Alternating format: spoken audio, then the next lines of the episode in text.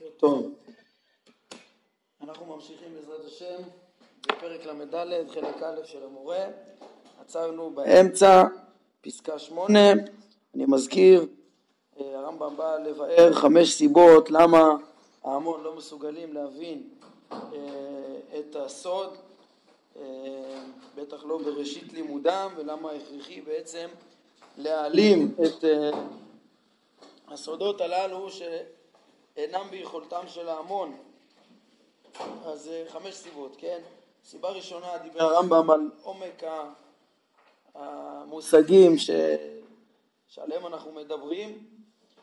סיבה שנייה, דיבר הרמב"ם על זה שאדם, אה, כל בני אדם, כולם, בראשיתם, הם אה, נולדים בלי שלמותם, בלי שלמות ההשגה שלהם, אלא רק עם פוטנציאל, וממילא, כן, יש דרך ארוכה עד שהם יוכלו, כל אחד צריך לעבור דרך ארוכה עד שיוכל להבין את הדברים האלה.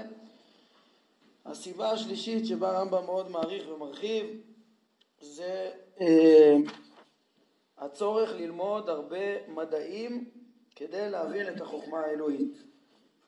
כן? אה, הרמב"ם מכיר את הדרך אה, להכיר את הבורא בצורה נכונה, כן, וידע שזה, כן, כדי להכיר את מציאותו בצורה ברורה, כמו שיכלו להביא אז הוכחות ברורות שלא היה עליהן תשובה לגמרי, גם היום יש מקום מסוים לטענות האלה, לפחות חלקם, אז אה, הוא ידע את הדרך, איך להביא הוכחה ברורה לבורא ואיך להכיר אותו נכון ולסלק ממנו את ההגשמה והכל מתוך התבוננות בנבראיו התבוננות בנבראיו זה כולל הכרתם בצורה מדויקת, אה, עם, עם כלי המחשבה, ההיגיון וכל הפיתוח שלו במתמטיקה, בלוגיקה, במתמטיקה ואחר כך בחוכמת ההנדסה כדי להכיר את המציאות, להכיר את הטבע, להכיר את האסטרונומיה, להכיר את כל הבריאה ואז להבין את מה הבורא ברא, את מה הבורא מנהל, מה היחס בינו לבין הבריאה וכדומה.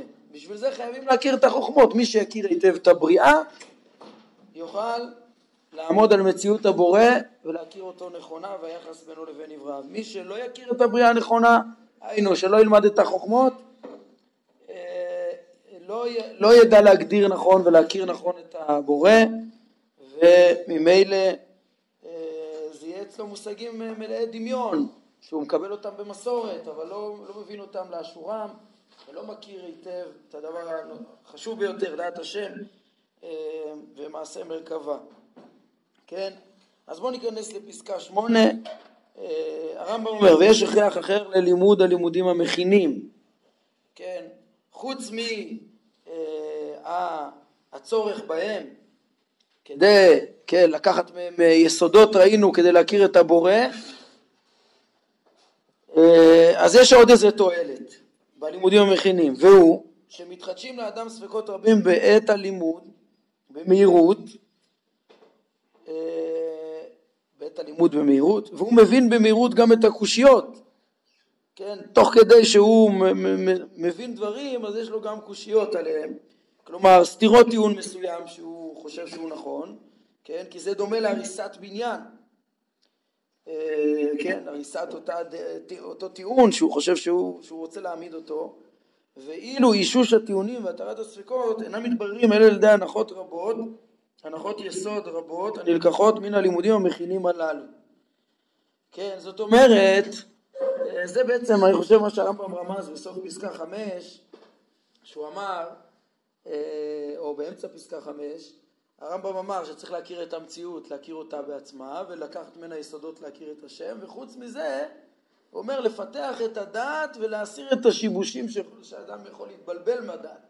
כי תוך כדי מחשבה פתאום אה, נראה לו איזה קושייה מאיזשהו אה, דבר שהוא מכיר מהמציאות. אם הוא לא יכיר את המציאות לאשורה אז, אז באמת יכול אה, לבלבל את כל השגתו ולסתור לו איזה טיעון שלא בצדק, אבל אם הוא מכיר היטב את המציאות, אז לכל קושייה יהיה לו תשובה גם תוך כדי הלימוד, כן, וכך דומה המעיין בלי הכנה למי שרץ ברגליו כדי להגיע למקום מסוים ונופל בדרכו לבור עמוק שאין לו עצה לצאת ממנו עד שימות, כן, אדם, אה, שוב, הוא רץ ברגליו לאיזה מטרה, אבל פתאום יש איזה בור. אז הוא עוסק בחוכמה, הולך בדרך, בדרך טובה, אבל פתאום יש לו איזה קושייה. ואם הוא לא ידע בדיוק את כל המציאות כולה. הוא לא ידע איך ליישב, וממילא הוא אה, כאילו מת, יש פה משל, שאנחנו נראה בהמשך, שחיים אה, ומוות זה, כן, החוכמה זה החיים, זה בעצם מה שנותן את הקיום הנצחי, ומוות זה הפסד המדרגה הזאת של החיים. ומוטב היה אילולא רץ ונשאר במקומו, חבל שיפול בגלל הקושייה הזאת, עדיף שיקבל את האמיתות במסורת ולא לא ירוץ בכלל בחוכמה אם הוא לא יודע את כל ההקדמות ואיך לפתור את הבעיות שיכולות לצוץ לו תוך כדי. וכבר הפליג שלמה במשלי בתיאור מצב, מצבם של העצלים ונרפותם, כן זה הנושא הכללי של הסיבה השלישית שאנחנו עוסקים בה, של העצלות של האנשים לעסוק בכל ההכנות הנדרשות, שזה מה שיציל מהבורות הללו וזה מה שיעזור לעלות, זה, זה כל המסלול ריצה הזה ש, שמביא בסוף להשגת השם בידיעה ברורה, כן, השגבהו כי ידע שמי, הידיעת השם שהיא התכלית, אז מי שמתעצל מהדרך אז שלמה הפליג בתיאור מצבם של העצלים ונרפותם כמשל לנרפות מלימוד המדעים, כן, כאילו הם, הם עצלים ולא מדובר בעצלות בתנועה סתם ב, ב, בלעבוד או משהו כזה, אלא הרמב"ם אומר שזה, שלמה מדבר על משל לנרפות מלימוד המדעים ואמר לגבי תשוקתו של המשתוקק להשיג את התכליות ואינו משתדל ללמוד את הלימודים המכינים המביאים, את, המביאים לתכליות ההן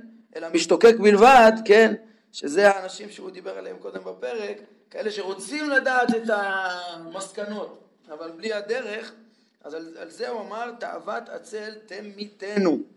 עוד פעם אמיתה, כמו שהסברנו, במשמעות של הפסד החוכמה, הפסד המעלה, תאוות עצל, תראו, יש לו תאווה לדעת, מה זה תאוות עצל תמיתנו? בדרך כלל תאוות הם אה, אדם שוקע בתאוות, אז אה, אבל הוא לא עצל, הוא רץ אחרי התאוות, כן?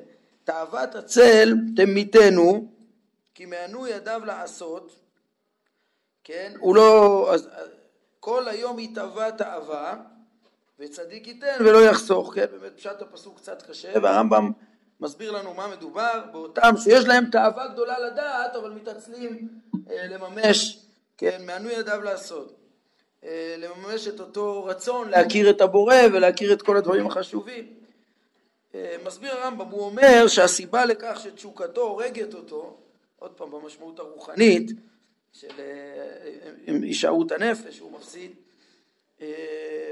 זה משום, הסיבה לכך שתשוקתו הורגת אותו היא משום שאינו מתאמץ ופועל למה שישקיט את התשוקה הזאת.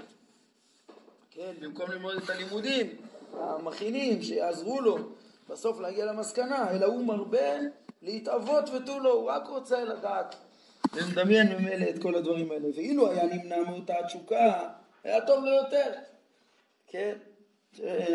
אם לא היה, אולי, כן, מה, מה זה היה טוב לו יותר? אם לא, אם לא היה רוצה, אולי, אולי זה שהוא שהוא משתוקק לדעת את כל האמיתות, את השם, זה גורם לו, והוא לא הולך בדרך הנכונה, זה גורם לו לדמיונות ולחסרונות. היה טוב יותר שלא ישתוקק במקום שיגשים את הבורא, אנחנו נראה בפרק הבא, בפרק ל"ו עוד יותר, כמה זה חמור.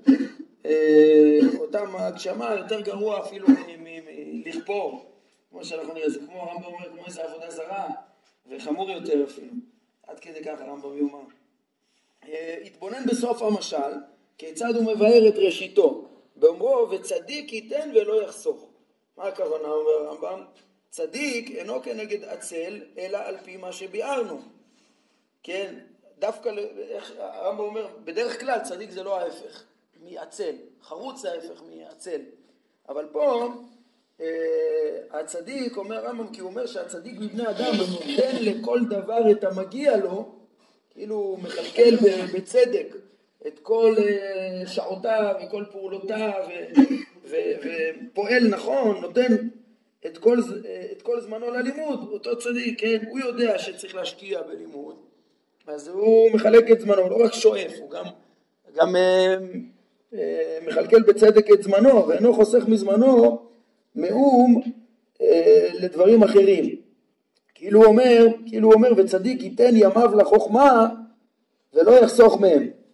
כן, בדומה לדבריו אל תיתן לאנשים חיליך, כן, לא להשקיע את, ה, את הכוחות, הגוף והנפש בתאוות, אלא הוא בצדק מכלכל את זמנו ומשקיע בהכנות גם כן, בלימודים. אז זה, זה אז באופן הזה הרמב"ם מסביר את זה בדיוק להפך מה, מהעצל שמתאווה ולא מכלכל זמנו בהתאם לזה. כן? התיאור הזה של הצדיק שמכלכל, שנותן לכל דבר את המגיע לו בזמנו, זה מאוד מזכיר את התיאור של החסיד בכוזרים, בטח כולם מכירים במאמר שלישי. אה, כן, איך הוא יודע לעשות כל דבר, לכלכל על פי החוכמה, כל דבר מקומו, בזמנו וכולי. אומר הרמב"ם, רוב המלומדים, כן, על כל פנים יצא מדברי שלמה, שהוא ממש דיבר על הבעיה הזאת שהרמב"ם מדבר כאן, אה, שרוב בני האדם אה, דוחים את הלימודים המקדימים הנדרשים להשגת החוכמה, אה, כן, מתעצלים ממנה, ועל זה דיבר שלמה. אומר הרמב"ם, רוב המלומדים, כוונתי למפורסמים בחוכמה, היינו שרק נחשבים חכמים, אבל לא שהם באמת חכמים, אז הם נגועים בחולי, בחולי הזה, כלומר בקשת התוכלי, התכליות והדיון בהם, בלי עיון בלימודים המכינים להם.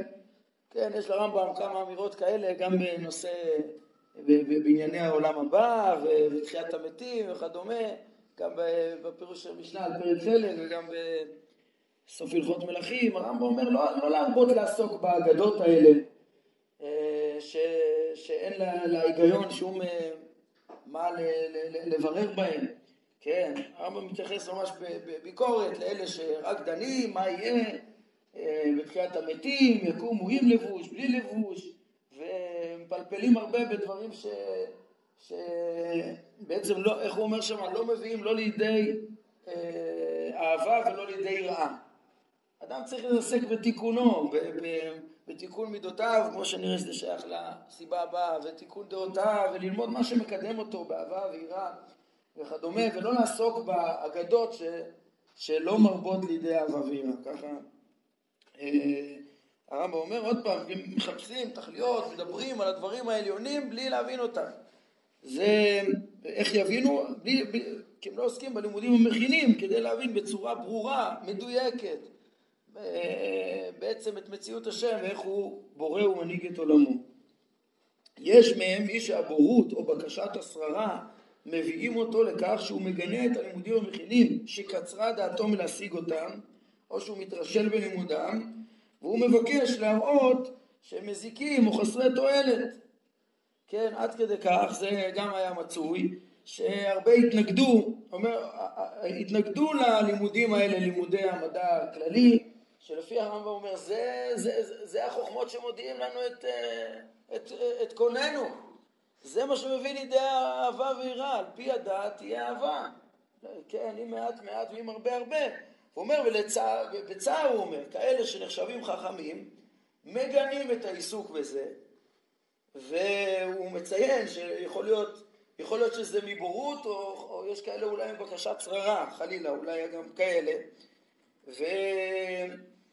אה, אומר, והרבה פעמים זה כאלה שקצרה דעתם מלהשיג את הלימודים האלה זאת אומרת זה הרבה שלא למדו, זה לא שהם למדו ויודעים את זה ואף על פי כן מזלזלים, אלא פשוט לא למדו את התחומים האלה, כן?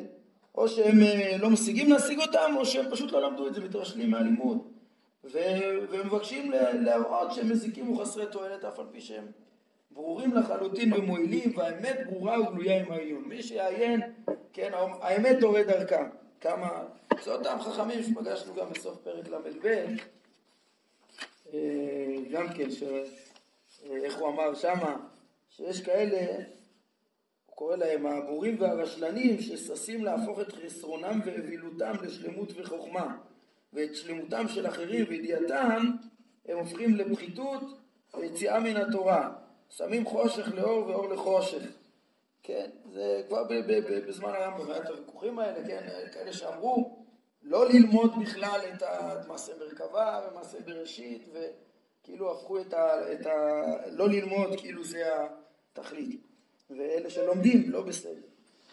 טוב, עד כאן הסיבה שלישית, שהרמב"ם רואים שהוא מתייחס בכאב שהרבה לא, לא משתמשים בכל הידע המציאותי של הכרת העולם כדי להכיר את מי שאמר והיה עולם, או כמו שהדריכו חכמים, כמו שהדריך רבי מאיר. הסיבה הרביעית היא ההכנות הטבעיות. גם בזה הרמב"ם מעריך, יש בעצם שתי סיבות שבהן הרמב"ם מעריך. אה, אחת זה, כמו שראינו, הלימודים, ההכנות, הלימודים המקדימים, ועכשיו גם בסיבות הטבעיות תראו מה זה כולל. כי התבהר ואף הוכח שהמידות הנעלות הן הכנות למעלות השכליות ואין אפשרות להשיג מעלות שכליות אמיתיות, כלומר מושכלות שלמים, אלא לאדם שהכשיר עצמו מאוד במידות, שלב ומיושר. עכשיו, כן, יש פה נושא חשוב ביותר, דיברנו על ה... עליו גם בקצרה, בקצרה בתחילת הספר, ראינו את זה במידות של התלמיד, שהספר אה, נכתב אליו, קצת בהקדמה, כן?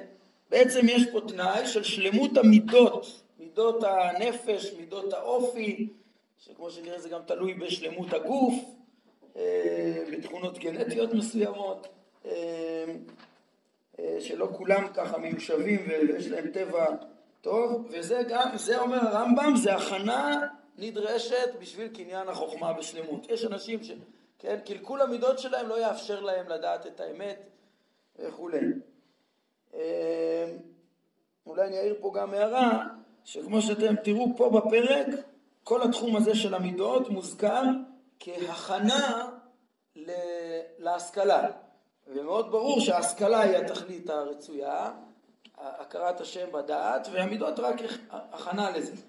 כן, ובמקומות אחרים בספר הרמב"ם גם מדגיש את הפן האידיאלי שבמידות. בזה הרמב"ם חותם את הספר, שהזכרנו את זה כמה פעמים, ושם הוא גם כן בפרק הוא בצורה מאוד ברורה, הוא לא, זה לא איזה סתירה ש, ש, שקורית בטעות או משהו. בתוך אותו פרק הרמב"ם בהתחלה אומר שהמידות הן הכנה לשכל, ודאי שיש צד כזה במידות, אבל הוא מוסיף את הצד שלמדנו גם בפרקים קודם, ועוד נלמד מה זה ללכת אחרי השם וללכת במידותיו, ואיך זה לדעת אותו, וזה חלק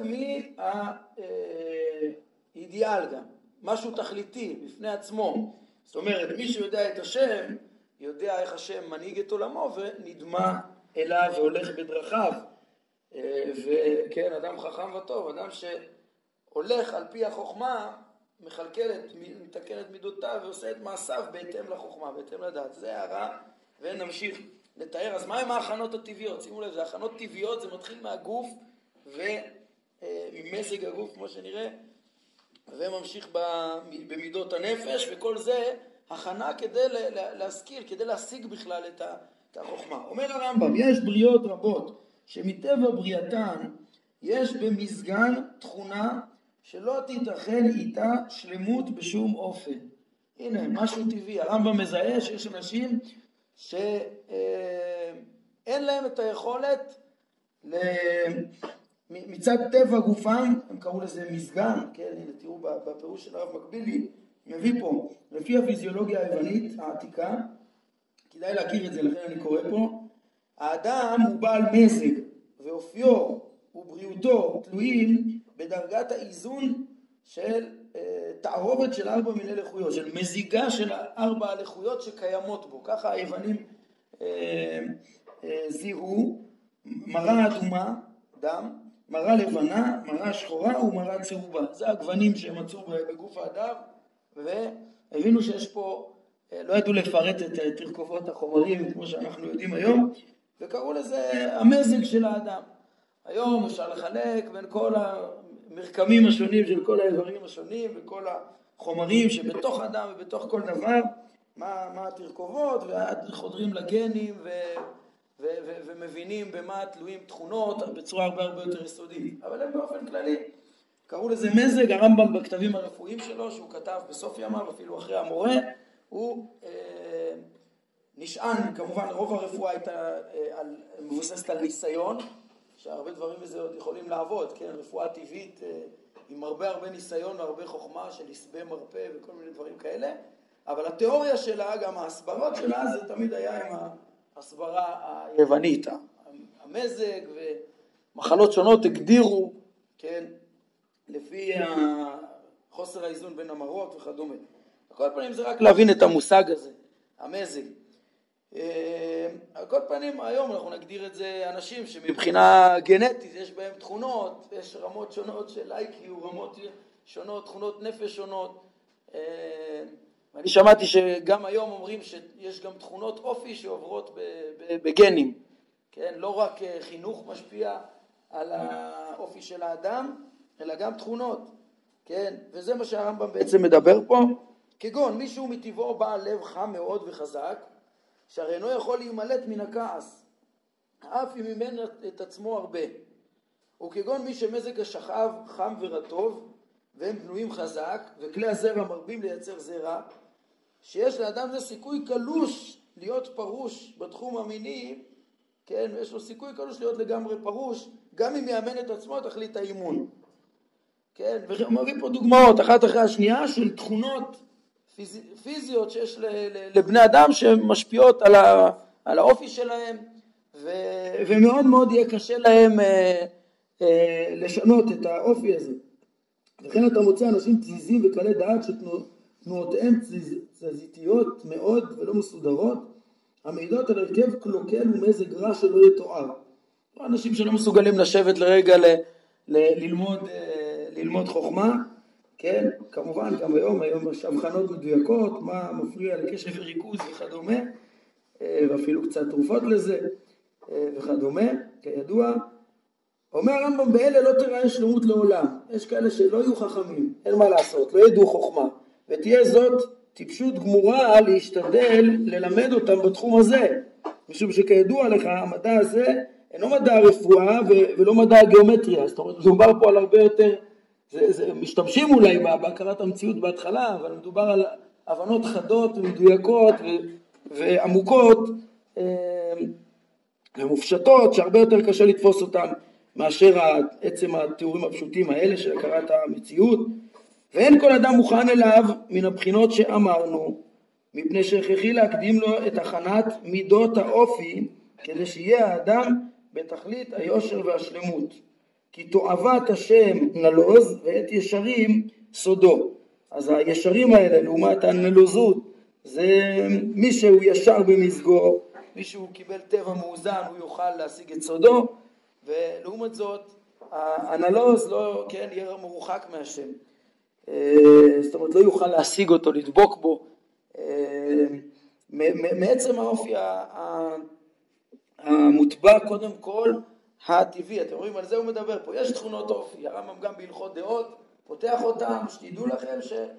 כן, כמו על בסיס המשנה באבות, ארבע דעות במידות, כן, ארבע דעות במידות, יש משנה באבות, משם לקח הרמב"ם את הכינוי דעות למידות, כן, יש שם מחלקים כמה אדם כעסן וכמה הוא אה, רך ל- ל- לרצות וכדומה, ארבע אפשרויות, זה בעצם מדובר על כעס והיעדר כעס, וריציון זה בעצם מידות אופי, וההוראה שהמשנה קוראת לזה דעות, על פי זה את המסכת שלה, את ההלכות אה, דעות, מידות הוא קרא להם דעות, כן? אז הרמב"ם פותח שם גם כן ואומר שיש טבע שונה לבני אדם, ומסכת אבות מדריכה לתקן את המידות. כן, ומיסוד התורה זה שיש לאדם בחירה חופשית. הרמב"ם מודע מצד אחד לנטייה הטבעית שיכול להיות לאנשים יותר משיכה לתאווה, פחות, זה לזה, כן, יכול להיות טבע שונה. מצד שני, אה, הוא גם קובע שיש בחירה חופשית ושיכול להיות אדם שיש לו התמודדות יותר קשה באיזה מידה מסוימת. כן, אדם בטבעו פזרן, וזה בטבעו קמצן, וזה גאוותן, וזה כעסן וכולי. בטבעו לכן יהיה לו יותר, גם הגמרא מדברת על תוואים, זה יש לו טבע מאדים וזה טבע, אז, אז אה, איך כל אחד ישתמש בצורה נכונה בכוחות שלו, הגמרא אומרת, זה יהיה שוחט, מועל וכדומה, אז זה דבר קיים, ו... ויכול להיות שלאדם יהיה יותר התמודדות, אבל זה נשאר ב... ב... ב... ביד הבחירה החופשית, על ידי אימון, לשנות את המידות. זה דבר יסודי. אז בעצם יש פה שני רבדים במידות, הכנה טבעית ואחר כך עבודה של קניין, כן? אה, הרמב"ם כורך את הדברים ביחד פה, בעצם, כי, כי כדי להגיע לשלמות באמת צריך גם הכנה טבעית, כי יש קיצוניות שאדם לא יוכל להתגבר עליהן בשביל להגיע לשיא החוכמה, בהכנות הטבעיות שלו למידות ולחוכמה, כן, ו... וחוץ מזה צריך כמובן קניין ועבודה מתמדת, הרמב"ם מדבר על זה בשמונה פרקים בהרחבה, איך צריך לשום אורחותיו תמיד בעולם הזה, כן, אה, תקרי ושם דרך ושם דרך, אה, איך כתוב שם, הראינו בירש האלוהים, כן, אז הרמב"ם מדריך תמיד, זו עבודה מתמידה, אף פעם לא, לא גומרים אותה, כן, אבל יש גם איזה קצוות ש, של אנשים שמראש לא, כנראה לא יצליחו להגיע לשלמות, כן, ראיתי בני עלייה ואינם מועטים, הרמב"ם מדבר על זה בהקדמה למשנה, גם במשמעות הזאת, שלא רק מה שהוא אמר כאן שלא כולם לומדים, אלא גם יש כאלה שאין להם, כאילו לא, לא רבים החכמו גם במשמעות שלא כולם קיבלו את הנתונים להיות, אה, להגיע לשיא.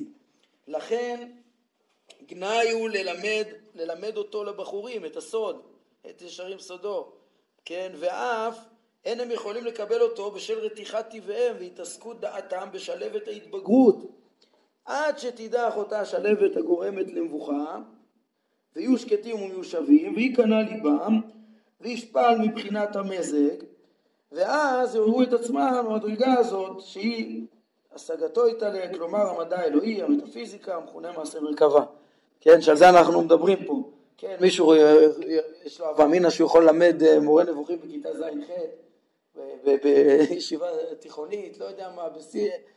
אתם יודעים, אפילו הרמב"ם בעצמו, בתשובות, הוא, הוא מעיד על עצמו שבצעירותו הוא יותר אה, ככה דמו רתח בו לקנא לאמת, ואצלו החוכמה הייתה ברורה, אבל היחס שלהם, כמה להתנגד ולהילחם על האמת וכדומה, בצעירותו היה הרבה יותר, אחר כך הוא נעשה מבוגר יותר, הוא הרבה יותר ככה מחל ו... ו... העביר, תמיד העביר על כבודו, כן, תמיד, אבל הרבה יותר, הוא ככה מתאר לתלמיד שלו, כן.